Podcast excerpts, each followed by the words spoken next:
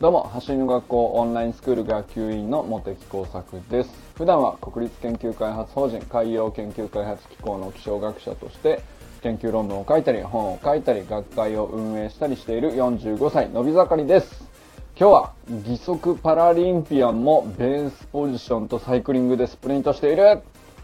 ということを、あの、パラリンピック始まったじゃないですか。あの、それでいろいろビデオ見てたらやっぱりそうなんだと思って、まあ、当然ちょっと当然かもしれないけど、ちょっとやっぱり感動しました。それを発見したことによって、なんかそのことに注目してるちょっと自分に酔ってるっていうのもありますけど、まあそんなかんなで、えーパラリンピック始まりましたね。なんか、あこれもやっぱり全然違った視点で見れるなっていうのがね、走り革命理論を学んでるからこその視点って多分たくさんじゃないかなっていう気がしてて、本当に楽しみです。はい。ということでね、えーまず本題に入る前にお知らせなんですけども、キッズ練習会について、えー10月の日程まで出てますんで、まとめて、え紹介していきます。えキッズ練習会はですね、子供向けのメニューとして、一般練習会よりもですね、子供向けにちょっと負荷を下げてメニューがアレンジされてるので、まあ初めて、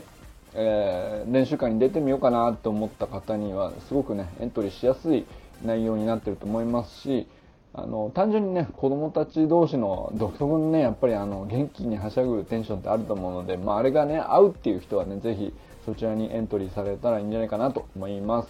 ただね、先着各回限定20名で、だいたい月に1回か2回っていうことなので、あの、非常に人気で、すぐ埋まってしまうので、申し込みはね、お早めにどうぞということで、今月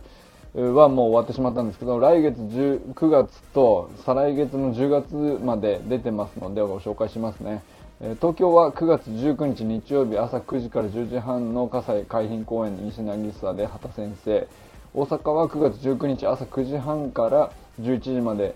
え淀川平方地区公園淀川スタジアムバックネット付近集合でリカルド先生の1回ずつあります。で、9月はそれで終わりです。10月になりますと、東京で2回、大阪で1回とあります。東京の1回目、10月10日日曜日、朝9時から10時半で集合集合場所は葛西海浜公園西渚で畑先生です。大阪は10月11日月曜日朝9時半から11時、集合場所は淀川平方地区公園平方スタジアムバックネット付近集合でリカルト先生です。で2回目の東京が10月17日日曜日。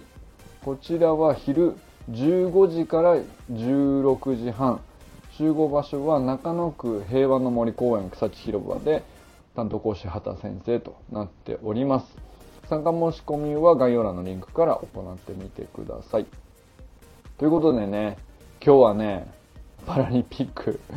パラリンピックについてね僕あんまり正直、えーあんまりかなやっぱりハイライトはちょっとちらっと見るぐらいであんまり見てこなかったんですけど今年はなんかすごく僕の中で盛り上がっておりまして まあそれもここれも全部ね多分走り革命理論の視点があるからじゃないかなと思ったりしてすごく楽しみにしております。今日はね義足パラリンピアンもベースポジションとサイクリングでスプリントしてるんですよっていうね。これはなんか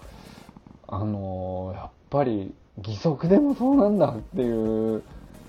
のがね、なんて言うんでしょうね。何が違うんだろうな。義足は何が違うんだろう。うんなんかその、同じはずでもあるけども、あー単純に同じようにできないのではないかという気もしたりして、それね、ちょっと見方、注目するポイントって定まらないとよくわからないんですよね。義足なのにすごいとかっていう感じで見てたんですよ、かつては。ですけど、じゃなくて、単純にパラリンピアン、すごいです。人として。単純に、なんだったら下手すると競技によってはですね、オリンピアンよりすごい記録出してる人とかいるんですよね。例えばですね、走り幅跳びなんかだと、えー世界チャンピオン、ドイツの選手だったかと思うんですけど、義足のパラリンピアンが、オリンピック選手の記録をはるかにしのいたりとか するらしいんですよ。確かね、8メートル62センチとか、え だったら戸川君より全然飛んでるみたいな。すっげえな、みたいな。あの、なんですかね、やっぱり、足首を固めてジャンプするっていうのがあの人間の体だとやっぱりどんなに筋力上げても限界あるんでしょうけどやっぱ義足なんで材質とかねそのエンジニアリングというか技術の力によってあのまあもう当然ねそのパラリンピアンのパラリンピアンの鍛え方も当然必要なんですけど義足の材質のエンジニアリングと組み合わさったりするとめちゃくちゃ飛ぶっていう 本当ちょっと見てみてほしいなと思ったりします、まあ、義足すげえなと 思いながらプリントの義足もねちょっといろんな形とか材質とかパラリンピアンの、まあ、どこから先の足が切れているとかっていろいろあるので例えばまあ膝から下の義足だとかえー、ももから下全部とかっていういろんなパターンがあるんですけど両足とかね片足とかそれも単純にね、えー、片足残っていた方がいいとも言い切れないし両足義足なんだけどめちゃくちゃ速い、えー、南アフリカの選手がいたりとか。本当なんていうかな。あのすごいです。単純にすげえなっていう。これね見てるとなんていうのかな、エンジニアリングの創育とパラリンピアンのタッグの感じって、もうまるでね、F1 のドライバーとメカニックの関係みたいな、めちゃくちゃかっこいいんですよ。もうぜひね、見てみてほしいなと。かっこよさがもうすごいです。そしてね、あの、いくつか選手紹介のね、ビデオとかあの今見てね回ってるんですけどやっぱ義足であってもスプリントではみんなしっかりベースポジションに太ももを引き上げるっていうところはあの一緒なんですよねでそのだから多分その義足も引き上げる上であの手頃な重さじゃなきゃいけないんじゃないかとか単純にね材質が跳ねれればいいのかって言ったら多分それだけじゃないと思うんですよね。なんかそんなことも考えたりしながら実際どうなのかあの実際のものを見たわけじゃないのでわかんないけどでも走りの基本とかスプリントの基本とか分かってくるとそういう目線で見れるようになりますよね。なのであの義足っていろんな形があるのであの一見するとねだいぶ違う走り方をしてるように見えてたりするんですけどあでも注目すべきところは股関節でそれがどこまで引き上がってるか。そして地面からの反発で走っているっていうそこがねものすごくよくわかるのでそういう目で見てみるとすごく面白いと思います。加えてね僕らのスプリントの入門者なわけですけど、最初にね僕ら苦労するのは足首を固めるっていうことだと思うんですよね。僕もめちゃくちゃあの足首が固めてどういう感じ言われてもよくわかんないみたいな時期がなかったんですけど義足に例えて考えてみると逆に分かりやすいかもしれないです。あの材質とか合成に着目してみてください。明らかに硬く作られてるんですよ。それでよっぽど自分の体重に対してちょうどよく跳ね返すようにあの吸収しすぎちゃダメだし、えー、全くあのカチカチすぎてもバネにならないんでそのちょうどいい自分の体重に合ったちょうどいいバネの材質として義足って多分作られてるはずなんですよね。だからそういう目で見たりすると面白いんじゃないかなと。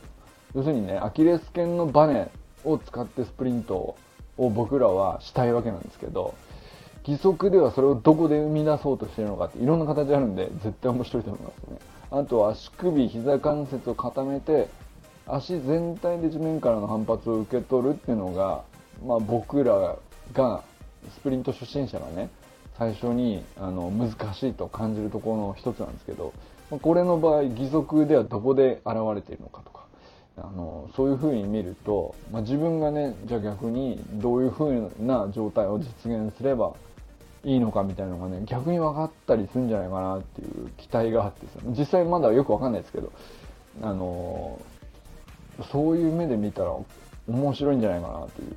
気がしたりしてます。ということでね、走り革命理論で学んだ様々な基礎技術習得の目的とか理論的背景っていうのが、週刊メルマガのメニューで解説があのずっと配信されるんですけど、それを頭に入れたりとかね、復習したりとかしながらパラリンピック見たらめちゃくちゃ面白いんじゃないかなっていう、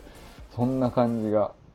期待というかね、あの、そんな風に思ったりしております。スプリントに限らずね、パラリンピックのいろんな義足種目あるので、まあ、その魅力がね、今までよりも今回ね、もう何倍にもなって、より深い感動を得られるんじゃないかなっていうかもう、あの、選手紹介のビデオだけでちょっともう俺は泣きそうです。もう今日10個ぐらい見て、もうなんか、どれもちょっとたまらんなっていう感じになるんですけど、ほんと素晴らしい選手ばっかりで、あの義足すげえなって思わされる、かっこいい、かなんていうか、本当あの今までこういう気持ちになって見たことなかったなって本当に義足なのに速いとか義足なのに高く飛べるとかそういうんじゃなくて義足でなんかアスリートするってめちゃくちゃかっこいいなっていうそういう見え方がね今年はできる気がして本当に楽しみです。ということでね、えー、今日はね、義足パラリンピアンもベースポジションとサイクリングでスプリントしてるっていうことをね、発見したので、みんなに言いたくなったっていうことで話してみました。ということでね、これからも皆さん最高のスプリントライフを楽しんでいきましょう Vamos